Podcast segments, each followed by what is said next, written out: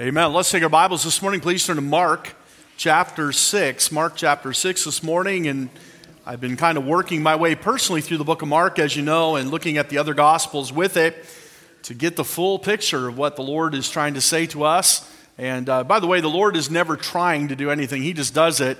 We're just kind of hard of hearing sometimes. Mark chapter 6.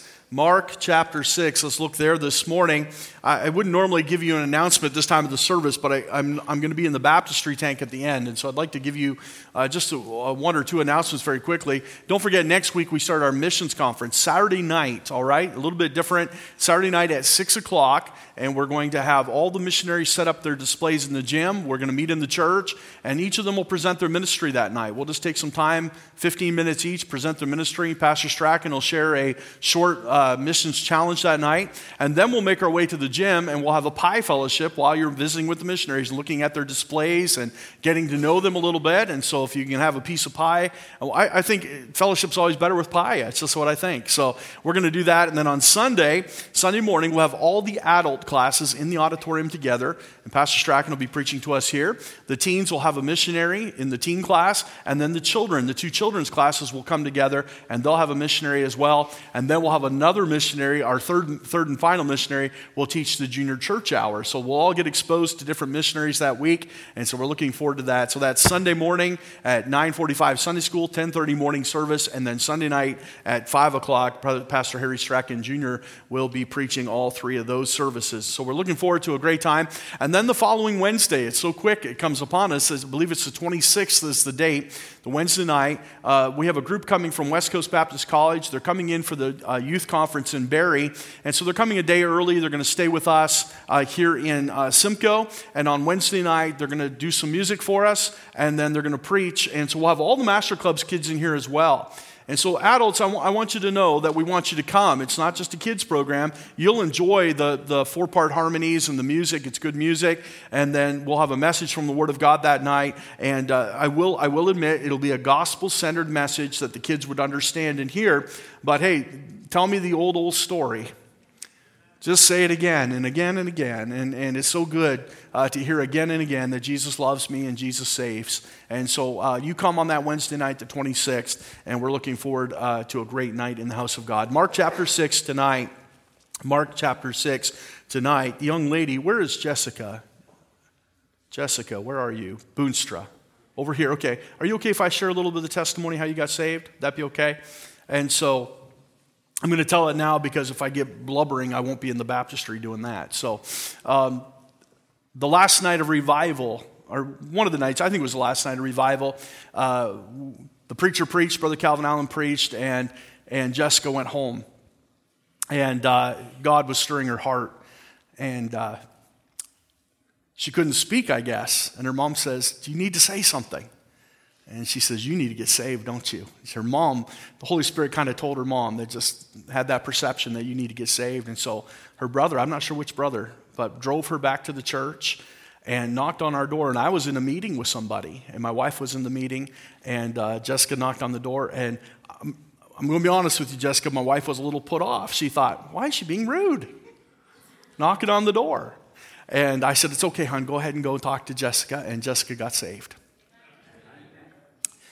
And uh, praise the Lord. And uh, here's, here's what scares me, folks. Here's what scares me. Um,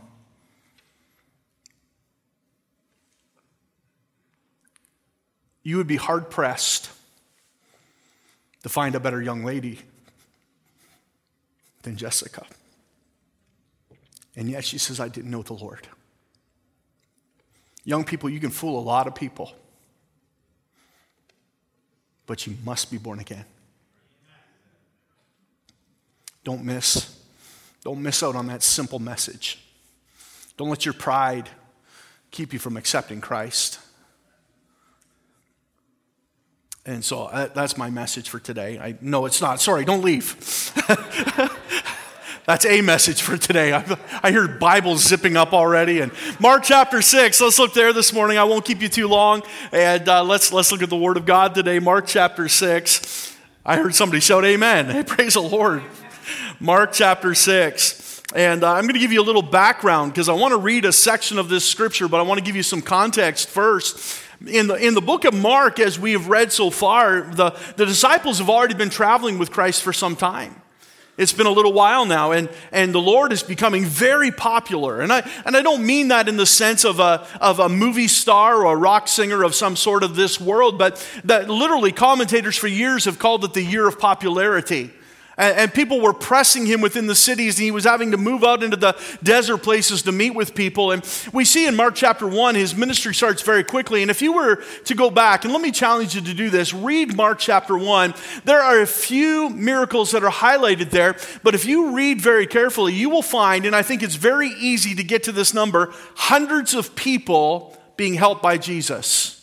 The Bible says multitudes came to him and were healed of divers diseases, and others had evil spirits cast out from among them. And you just see his ministries exploding in Mark chapter 1. And we read about the man with the withered hand. Jesus would travel to the next town and enter into the synagogue, and the man with the withered hand is healed. We see the story of the man that was paralytic, and he was let down through the roof by his four friends, and the Lord Jesus Christ first forgave him of his sins, and then he healed him, and he said, Rise up and walk. We read of miracle after miracle. We read of the stories of the demons being cast out. We read of Simon Peter's mother in eh, mother-in-law in Capernaum being healed of a fever and on and on they have seen the Lord Jesus Christ work. As a matter of fact, they themselves have been sent out now. The disciples, the 12, have been sent out, and we'll read about that in just a moment. And the Lord Jesus Christ now beckons them to rest. So look, if you will, in Mark chapter 6 and look at verse 7 with me. We're going to read just a little bit here. Let's do this. You found your spot? Let's have a word of prayer so I can just keep going, okay? Father, we need you. That's why we pray. We come to you, Lord, pleading with you to help us today to speak to our hearts. Lord, make no mistake about it. We are frail and feeble as dust, as the song sang this morning. We pray, Lord, that you'd help us to realize how needy we are of Almighty God. Lord, I pray that you'd speak to our hearts. May the Spirit of God help us today. Remind us of some things, we pray. And Lord, I, I surrender to you. I need your help. And I pray that you would uh, fill me with thy Holy Spirit as I surrender to thee. Well, thank you in Jesus' name. Amen. Direct your attention, if you would, to Mark chapter 6 and look at verse 7 with me. And he called unto him the twelve and began to send them forth by two and two and gave them power over unclean spirits and commanded them that they should take nothing for their journey save a staff only, no scrip, no bread, no money in their purse. But he shod with sandals and, uh, but be shod with sandals and not put two, on two coats. And he said unto them, in what place soever ye enter into a house, there abide till ye depart from that place. And whosoever shall not receive you nor hear you when ye depart thence, shake off the dust from under your feet for a testimony against them. Verily I say unto you, it shall be more tolerable for Sodom and Gomorrah in the day of judgment than for that city. And they went out and preached that men should repent. And they cast out many devils and anointed with oil many that were sick and healed them. And so the disciples received this commission and they are sent out by the Lord Jesus Christ. And the Bible says they healed the sick and they, they, uh, they cast out demons and they anointed people with oil. And, and the Bible says the purpose was to preach the gospel of Jesus Christ. They preached a message of repentance. Now, look down to verse 30, if you will, as the disciples return. And the apostles gathered themselves together unto Jesus and told him all things, both what they had done and what they had taught. And he said unto them, Come ye yourselves apart into a desert place and rest a while. For there were many coming and going, and they had no leisure so much as to eat. And they departed into a desert place by ship privately. And the people saw them departing, and many knew him and ran afoot thither out of all cities and out went them and came together unto him. The disciples have returned from this missionary journey, if you will, and they're reporting to the Lord Jesus Christ. And I, and I, like that we might take notice this morning that when we are ministers of the gospel, whether you are a soul winner or you're preaching or teaching in a Sunday school class or you're ministering the word in some ways, listen, don't ever forget you are accountable to Jesus. You will stand before God one day and give an account for those things which are done in your body, especially as we minister the Word of God. The Bible gives a great command at the end of the Bible that if we were to add anything to the scriptures, that the plagues of this book were to be added to us. And if we were to take anything from the scriptures, our name would be taken out of the book of life. God takes his word very seriously. And the Bible says the apostles came back and they give account of all that they did and what they taught. It's important that we're accountable to the Lord. The Lord noticed in their lives that it was a very busy ministry of season, a season of ministry. The Bible says they were coming and going so much that they didn't even have leisure to eat. Now listen, it's not wrong to take times of rest. It's necessary. God commanded that the seventh day was set aside for rest. But listen, it's good to be busy in the ministry. When you are doing the Lord's work, it ought to be a busy time. The Bible says they were so busy they didn't have leisure to eat. And, and somebody has said this that the very scourge of ministry is laziness. We ought to be busy about the Lord's work. And the Lord recognized in the life of the apostles that they were tired. They had come through this very busy ministry, and the Lord Jesus Christ, everywhere he went, was being thronged by the masses and helping and healing. And now the disciples went out and they realized a similar type of ministry that wherever they went, two by two, they were being thronged by the people and they were performing works in ministry. And not only that, they didn't jump on an airplane or ride on a subway or take a bus. They had to walk everywhere they went, and they were hot and they were tired. The Lord said to them, I want you to come apart and rest a while. Come apart and rest a while. I want you to understand that by way of context this morning, that, that passage is very, very important to the rest of the message. I want you to tuck that away that the disciples were tired. The Lord Jesus Christ recognized it, and He invited them and beckoned them to rest. Now look at verse 34, and we're going to read a chunk now. The Bible says in verse 34 And Jesus, when he came out, saw much people and was moved with compassion toward them because they were as sheep at not having a shepherd, and he began to teach them many things. So notice, if you will, just back up a little bit to verse 33.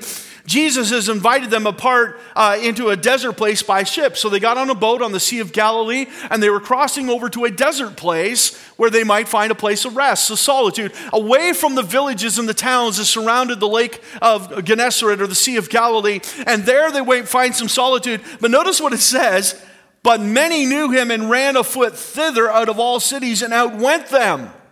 All the cities gathered together in that desert place, watching that ship as it crossed the water, and they were there waiting for Jesus and the disciples as they crossed the water. There was no rest for the weary.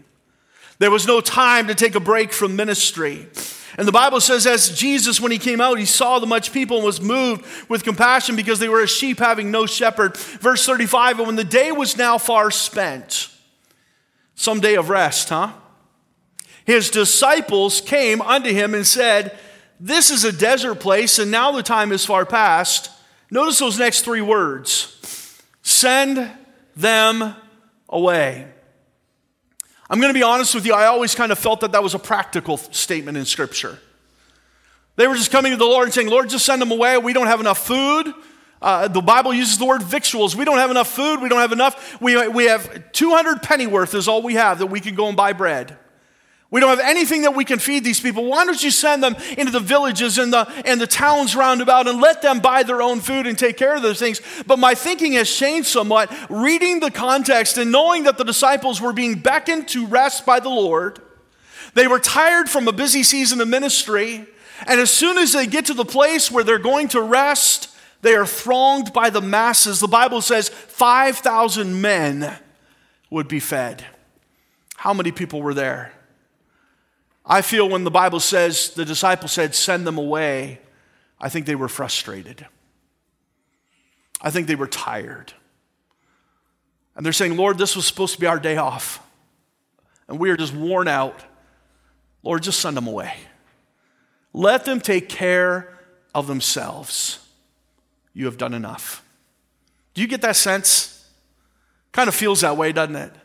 I mean, I, I, can't be dogmatic, and if you think something different, that's okay. I, it's not the principle I'm going to try to give you this morning. But I just feel like trying to paint a picture for you this morning that they were just frustrated. They were tired. Maybe you've taught a Sunday school class or you worked in the bus ministry and you've, you've said what I've heard somebody say before ministry would be great if it weren't for people. But if it weren't for people, there'd be no ministry, there'd be none to help. The Bible talks about come unto me, come unto me, all ye that labor and are heavy laden, and I will give you rest. Those are the ones that need the ministry. Those are the ones that need the help. Those are burdened, we are all burdened today. We're burdened by sin. We're burdened by sorrow. We're burdened by the cares of this world, and we must meet with the Lord regularly to find that rest. But notice what it says in verse 36 Send them away that they may go into the country round about and into the villages and buy themselves bread, for they have nothing to eat. And he answered them and said unto them, Give ye them to eat. And they say unto him, Shall we go and buy two hundred penny worth of bread and give them to eat? And he saith unto them, How many loaves have ye? And go and see. And when they knew, they say, Five and two fishes. And he commanded them to make all sit down by companies upon the green grass, and it they, they sat down in ranks and by hundreds and by fifties. When he had taken the five loaves and the two fishes, he looked up to the heavens and blessed and brake the loaves and gave them to his disciples to set before them.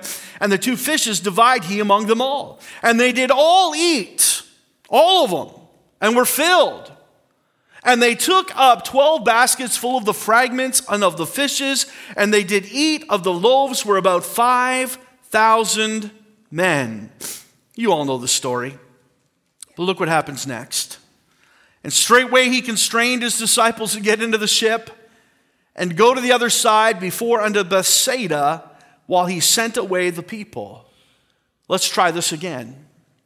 Let's get in another boat. We've had another busy day of ministry. Let's, let's break away for the night and let's get away somewhere. And perhaps there's more ministry waiting for us on the other side, but at least for the night, we won't be thronged by people and we'll be in this ship. And the Bible says, and when he had sent them away, verse 46, he departed in a mountain to pray. By the way, that's how the Lord always found rest. He prayed. Verse 47. And when even was come, the ship was in the midst of the sea, and he alone on the land. And he saw them toiling and rowing, for the wind was contrary unto them. And about the fourth watch of the night, he cometh unto them, walking upon the sea, and would have passed by them. But when they saw him walking upon the sea, they supposed that it had been a spirit, and cried out. For they all saw him and were troubled. And immediately he talked with them and saith unto them, Be of good cheer, it is I, be not afraid. Our text for this morning will be these next two verses.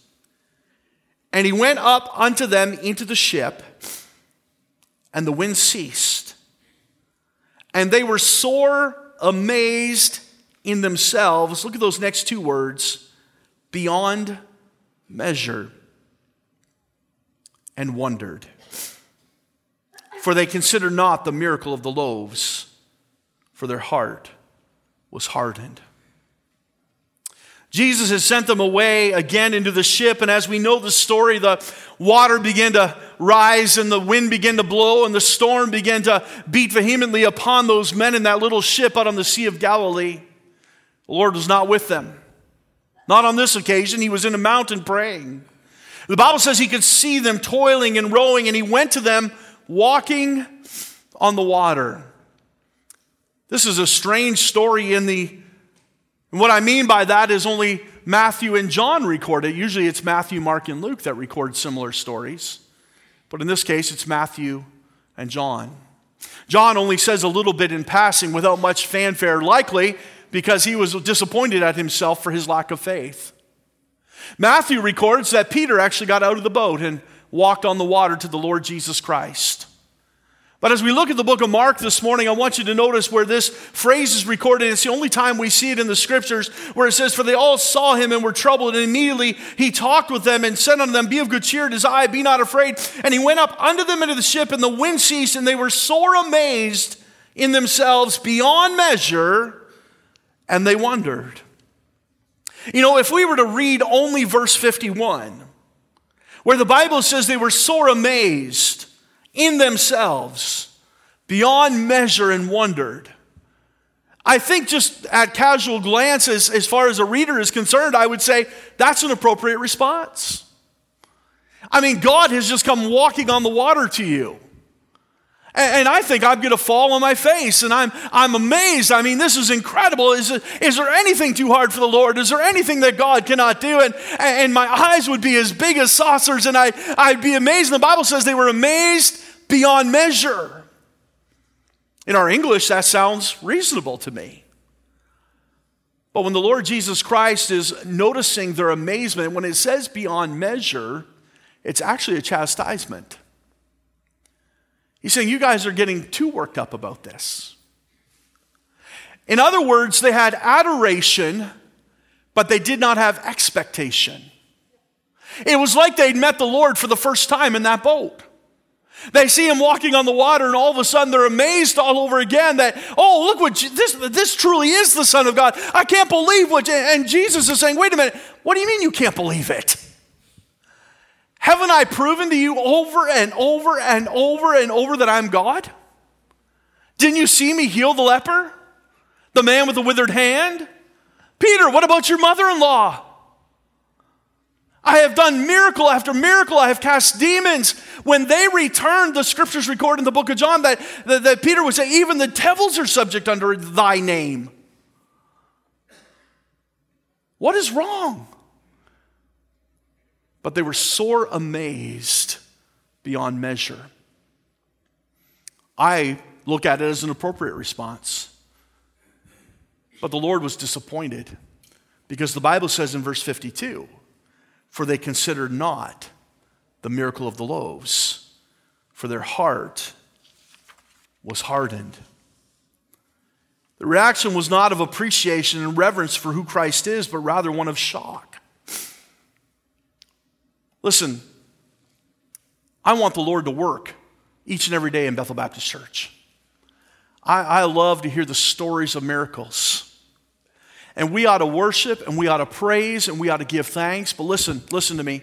We ought never be surprised at what God is able to do. We ought never be surprised.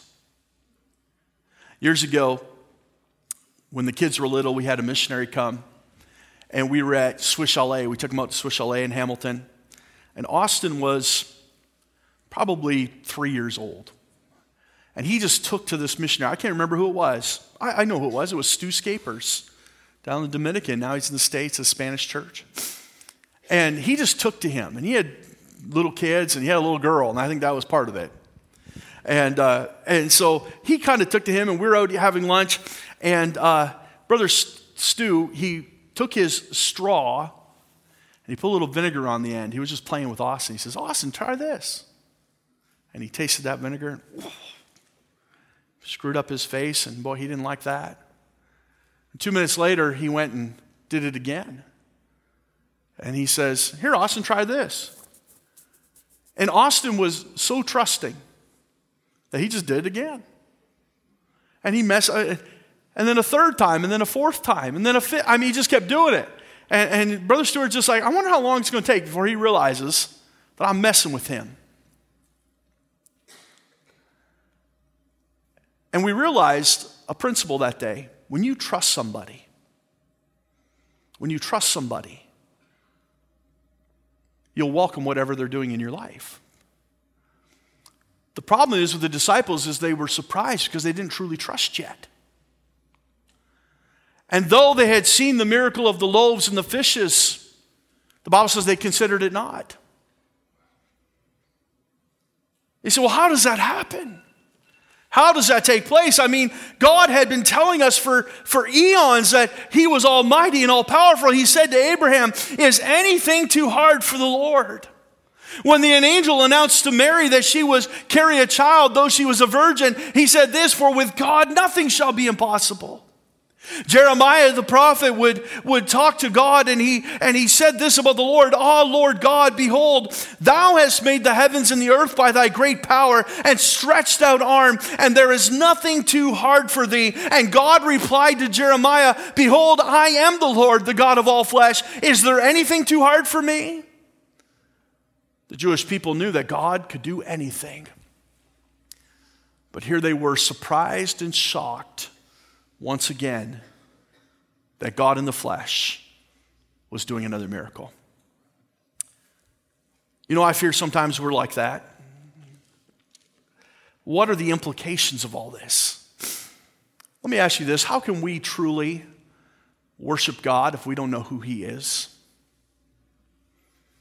If we don't have an awe and reverence for His power, for His knowledge, His wisdom, for His word, how can we truly fall at the feet of one when we don't truly appreciate what He's doing in our lives? Let me ask you this. Just let me just throw a test question out. You don't raise your hand. This between you and the Lord. When was the last time you just simply thanked the Lord for saving your soul? Had a little time of praise. When was the last time you were reading your Bible and you were overwhelmed in your heart and tears came to your eyes? We forget so quickly what the Lord has done for us. I see two things in the scripture this morning I want to bring out by way of principles for you. You say, how does that happen? You know, I, have seen the faces of some. Somebody will get saved, and half the church is excited, and the other half's like, okay, yeah, great. That's the business of the church. Here we go again. Another baptism? Oh, man, it's lunchtime. Pastor, come on. Speed it up. And I, and I, I get it. But listen, notice what the scripture says. Number one, how does this happen? When the work of God becomes commonplace. When the work of God becomes commonplace. Now, don't take that word I use out of context. I want the work of God to be commonplace in the sense that it happens regularly. But the disciples, it had become commonplace as in ho hum, just another miracle.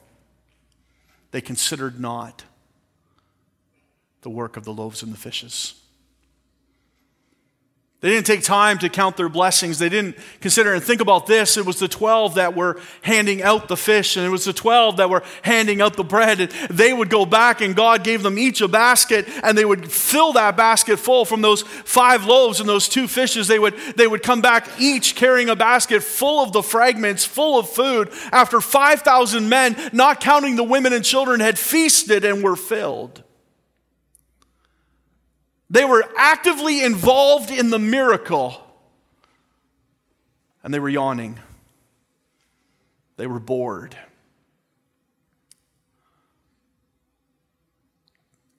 Can I say to you that sometimes we are actively involved in miracles and don't even know it?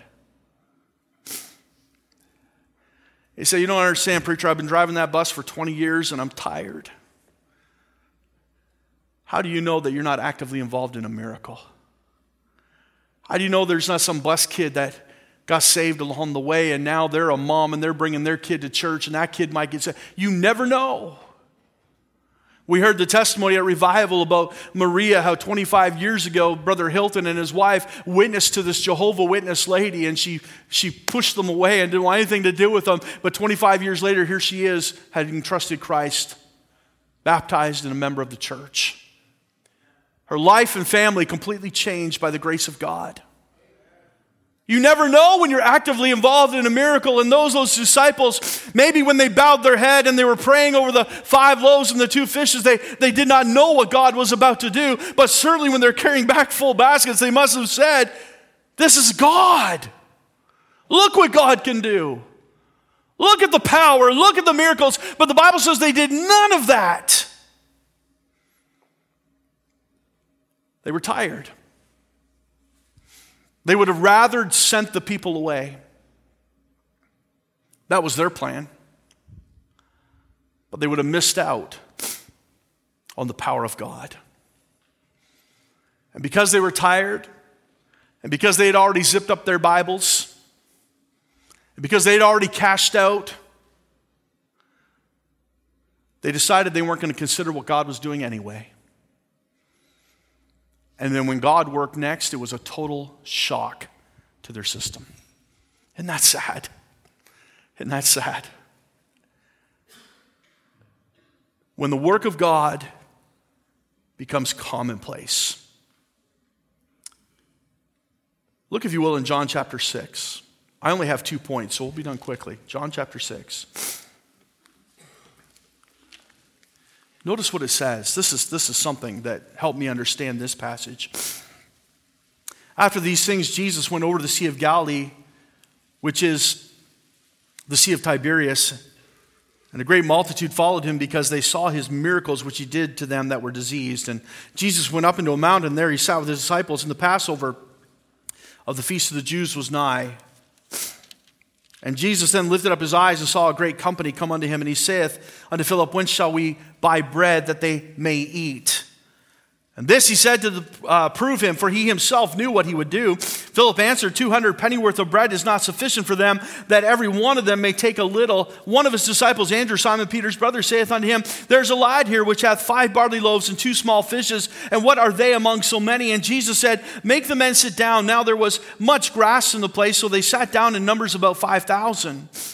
Jesus took the loaves, and when he had given thanks, he distributed the disciples, and the disciples to them that were set down, and likewise of the fishes as much as they would. And when they were filled, he said unto his disciples, Gather up the fragments that remain, that nothing be lost. Therefore, they, the disciples, gathered them together and filled 12 baskets with the fragments of the five barley loaves, which remained over and above unto them that he had eaten. Then those men, which I always thought was the disciples. I thought it was making reference back to they. It was making reference back to the 12 disciples. But now, reading Mark chapter 6, I believe differently. Notice what it says. Then those men, it is they that had sat down and eaten in the end of verse 13, when they had seen the miracle that Jesus did, said, This is of a truth that prophet that should come into the world. These people, for many of them, it was their first exposure to Jesus. They met him by hearsay, what people had been saying about him, and they came out in thousands to be healed and to have demons cast cast out. And now the Lord Jesus Christ has healed them. And on their very first exposure to Him, many of them said, This is that prophet. But the disciples considered it not. Isn't it sad that the ones that were walking with Jesus day after day, the others were in awe, but these were shocked that he could do such things? Listen, that's how sometimes things get commonplace. We begin to take the Lord for granted and we begin to say, well, there's another notch on the gospel gun. Another saved, yay. Listen, for 2,000 years, angels have rejoiced every time a soul got saved. I dare say they never get tired of it. We should never grow weary of the work of God. Their disregard of the miracle of the loaves and the fishes caused them to be surprised at the power of God when he walked on water. Let me notice, help you notice the second thing, if you will. Turn back to Mark chapter 6 and notice verse 52 once again. How does this happen? Number one, when the work of God becomes com- commonplace. Number two, when the heart of man becomes calloused. When the heart of man becomes calloused. In verse 52, it says, For they considered not the miracle of the loaves, for their heart was hardened. I looked up that word hardened. In the Greek, it literally means to be exposed to the same thing over and over and over to the point of developing a callus. That's where the word comes from overworked. Anybody here have calluses? Are we all city folk? We've got some farmers here that have some calluses. Go, go shake Ray Kirkwood's hand. It's sandpaper because he works with his hands. That's what calluses are. They build up, and in, in a physical sense, they're to protect us, right? Callus forms and you won't get a blister next time, and it protects your hand from getting cut. It forms a hardness on your knuckles and in the palms of your hands, and it helps you. But a callus on the heart keeps you from realizing God's best. And the Bible says the reason they didn't consider the miracle of the loaves is because their hearts were hardened. Can you imagine coming back from a missionary journey?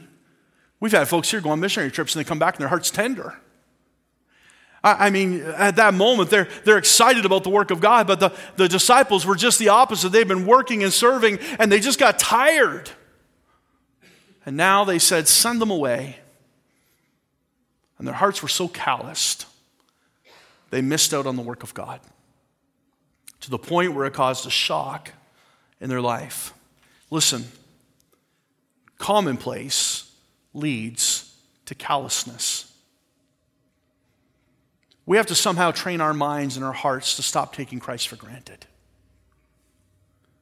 When he does a work, even in a little one, you say, well, you know, they're pretty young. Hey, praise the Lord for it. And if you're concerned, why don't you disciple that child? Why don't you come alongside them and mentor them? Why don't you say, I'll sit with you in church? I'll teach you the Gospels. I'll help you with the Word. Instead of getting callous and putting our guard up when we hear of a, a drunkard that is set free or a drug addict that's rescued, and, and why don't we rejoice with them? Instead of being calloused when we hear of somebody that's healed. God miraculously reaches into a life and takes away cancer or takes away some other dreaded disease. And we, we, are such a skeptical people and we're so cynical at times. Listen, don't let your heart be calloused, for you'll miss out on the work of God. Here's the problem, and here's my conclusion. Turn to Matthew chapter 14. Matthew chapter 14. What does this all lead to? In Matthew chapter 14, we have the parallel passage. I'm just going to read two verses and we'll be done. Look at verse, I'll tell you where we are. Peter has just walked on the water. They are returning to the ship with the Lord Jesus Christ. And the Bible says in verse 32 and when they had come into the ship, the wind ceased. Look what it says. Then they that were in the ship came and what? Worshipped him, saying of a truth, Thou art the Son of God. Again, I read that and think, well, there's nothing wrong with that. But when I read Mark chapter 6, I find out what kind of worship it was. They were worshiping Jesus with a calloused heart. Have you ever done that? Have you ever come to church and just sang the hymns because everybody else is singing them? You ever come to church and just sat there in your place because if you don't, you, you'll get a phone call the next day out of obligation? Keep doing that ministry because nobody else is there to take it over? I've done my time, I'm finished. The disciples, in this very same moment that we read about in Mark chapter 6, Matthew records that they worshiped. They worshiped, but they did it with calloused, cold hearts. I'm not sure why the Holy Spirit didn't say they were Baptist. Sometimes that's how we feel, isn't it? Cold, calloused heart. Here's the problem God is a spirit, and they that worship him must worship him in spirit and in what? Truth. That is not worshiping in truth. Their hearts were calloused, and they were praising God anyway. You say, well, we ought to praise God anyhow. No, God desires worship in spirit and in truth. That was fake, phony worship because their hearts had been hardened. I'm not making that up. That's what the Bible says. They had hardened hearts. They were sore amazed beyond measure. Listen, you might say there are times that we should just keep worshiping no matter what. And I agree, we ought to worship God, don't get me wrong, but we ought to worship Him in spirit and in truth. Listen, God has to do a work here before He can ever do it out here. Before our worship must be, can be public, it must be private. God must move in our hearts, because that's what true worship really is. Is it's a response to what God is doing in our hearts. Thanking Him for who He is, and we praise Him for all that He does. I wonder sometimes if we're not guilty. I simply titled the message this morning, How Easily We Forget. And if nobody else here today is listening, I'm going to tell you I'm guilty of it too. I'm guilty of it all the time. God does a work in somebody's life. And I remember years ago a fellow that I'd worked with in Port Dover for years, and, and uh, an older fellow, he was married, I was a teenager. And years later, there was a, I was preaching a missions conference in St. Thomas, and as I got there, Pastor Stone says, Hey, there's a fellow here that knows you. He says, He used to work with you as a teenager. I said, Who, Who's that? And he says, His name is Chris. And I couldn't, I couldn't place the name. I, I, I, knew I worked with a couple guys named Chris, and I, I couldn't replace his last name. And I said, okay, I just, I, I can't picture who that might be. I said, that's been a long, long time now. And so when I got there, I recognized him immediately. And he told me how that he had moved to Woodstock and started attending a church there and he accepted Christ as his Savior. Now he was working in St. Thomas and he had been baptized at Bible Baptist Church and was going to church there faithfully. And I, and, and I just, it broke my heart to think that I'd never told him about Jesus. But here's the other thought that occurred. I honestly thought this and even said it to him. I never would have thought you ever would have got saved. I knew his lifestyle. I saw how he was. And in my heart, thought, there's no hope for that guy. He'll never get saved. And when God saved him, I was utterly shocked. You might put it this way I was sore amazed beyond measure. You say, why? Because I hadn't been faithfully considering what God was doing everywhere else. This is his world. He wants to work, he wants to save. He is not willing that any should perish. Let us not forget so easily. Let's bow this morning. Let's stand, heads bowed and eyes closed. Jessica's going to get ready for baptism. I'll ask Pastor Paul if he would come. Or Pastor Cody, if you'll come. I think Pastor Paul's out today.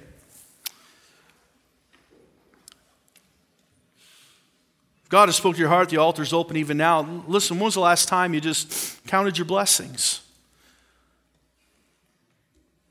Looked at your life and said, No, that's, that's what God did. That wasn't by my own strength.